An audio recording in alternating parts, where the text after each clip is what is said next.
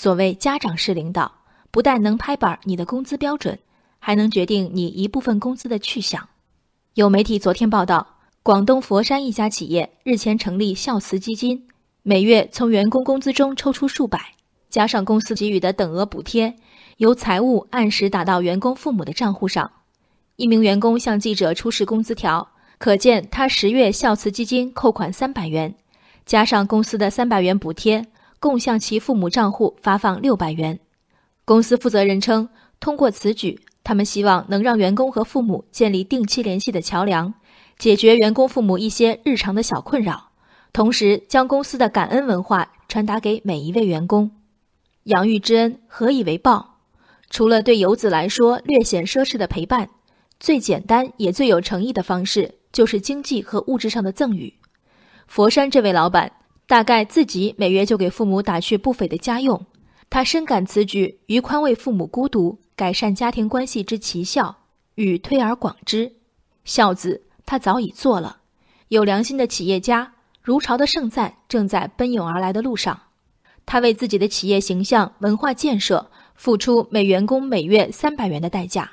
从他的角度，这些员工的家庭每月白白多得了三百元。他唯独没想到。他的员工里，也许有人来自关系复杂的家庭，也许有人早与父母在经济上另有安排。不但公司的补贴与他们无关，他们每月还被扣了三百元工资。而在这样一家劳动密集型企业，三百元于一个打工者可能并不算小数目。有网友的怒斥：“父母养你长大，连三百块也不配得吗？”其中有默认的前提。每月给父母三百元视为子女者的底线，是这样吗？如果我偏偏反感这粗暴的定价方式，想免去父母选择商家的麻烦，想以实物给父母以更贴近的关怀，这点决定自由也没有吗？如果我早已为父母进行固定的储蓄或投资，只给自己留下必要生活费，而今这不大的数目突然又少了三百元，这从天而降的尴尬。竟然被称为孝，父母子女亲情，这是最普世也最私人的情感。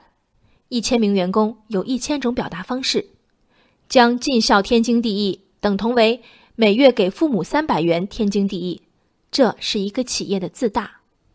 收到六百元的员工父母转身告诉相邻：“这公司不错，这老板仗义。”这是所谓公司感恩文化希望达到的传播效果。至于这文化如何挤压年轻人们选择生活的自由，对老板来说不是个事儿。这世间该行的义不胜枚举，如果失手处置自己合法收入的权利，下一次公司扣你三百，帮你向贫困地区捐款；再下次扣你三百，援助大病困难家庭，好不好？佛山好老板愿为世间人付出多少个三百元，请自便。何必拉着不宽裕的员工配捐？